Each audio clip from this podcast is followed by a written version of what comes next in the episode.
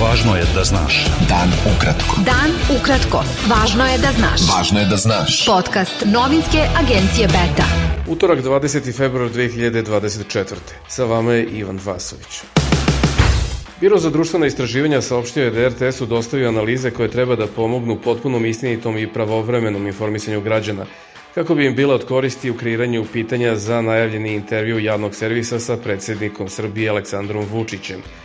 Biro navodi da je to učinio pozivajući se na Ustav Srbije, zakon o elektronskim medijima, zakon o javnim medijskim servisima, na statut RTS-a kao i na kodeks novinara Srbije. Osnivač liste Mi glas iz naroda Branimir Nestorović odbacio je mogućnost da odbornici te grupe građana uđu u gradsku vlast u Beogradu i pozvao na održavanje novih izbora. Nestorović je za list danas rekao da ne kontroliše dvoje odbornika te liste, Aleksandra Jerkovića i Vesnu Ilić, koji su prekinuli svaki kontakt sa Mi glas iz naroda i da povodom toga pretpostavlja da su oni bili u nekim razgovorima sa predstavnicima Srpske napredne stranke. Predsednik Socialističke partije Srbije Ivica Dačić izjavio je da ta partija podržava formiranje pokreta koji bi objedinjavao aktivnosti vladajuće koalicije i svih drugih patriotskih stranaka. SPS veoma dobro sarađuje sa Srpskom naprednom strankom i ponosni smo na sve što smo radili zajedno sa Aleksandrom Vučićem u proteklih 11 godina. Kao što sam se i ja zalagao, SPS podržava formiranje pokreta koji bi objedinjavao aktivnosti vladajuće koalicije i svih drugih patriotskih stranaka, naveo je Dačić u saopštenju. Predsednik Srbije Aleksandar Vučić razgovarao je sa kazahstanskim kolegom Kasimom Žombrtom Tokajevim o bilateralnim i ekonomskim odnosima, saradnji u oblastima energetike, infrastrukture, vojne industrije i poljoprivrede, kao i o aktuelnoj geopolitičkoj situaciji. Predsednik Belorusije Aleksandar Lukašenko izjavio je da veruje da će Srbija, Bosna i Hercegovina, Gruzija i Moldavija biti uvučene u NATO po ukrajinskom scenariju. Ulazak Finske u NATO, a uskoro i Švedske, nova je faza širenja na istok. Alijansa će uključiti Bosnu i Hercegovinu, Moldaviju, Gruziju i Srbiju. I sve će se odvijati po ukrajinskom scenariju, rekao je Lukašenko na sastanku sa rukovodstvom državnih organa i sistema nacionalne bezbednosti.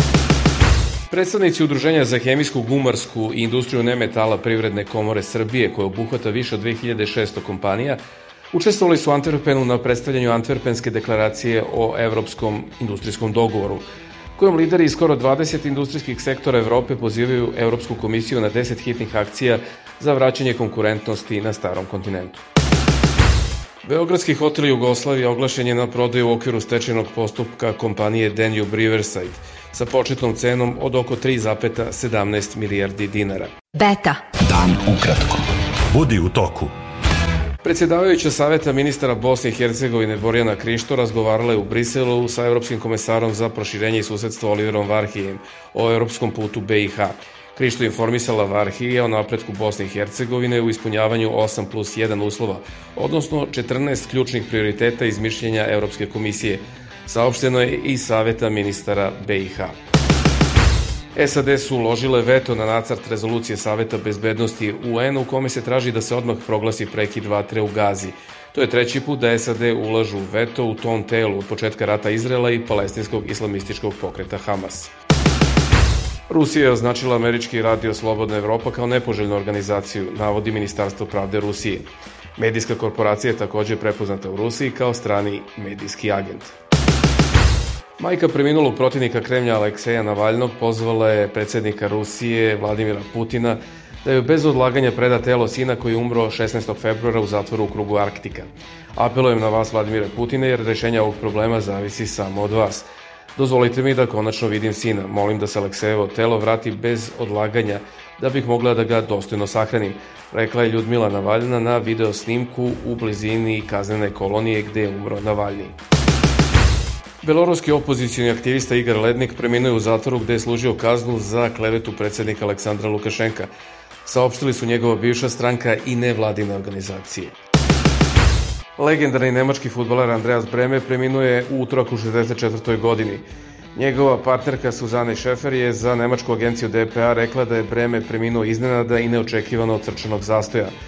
Breme će ostati upamćen kao strelac pobedničkog gola za zapadnu Nemačku u finalu svetskog prvenstva 1990. godine protiv Argentine iz penala u 85. minutu.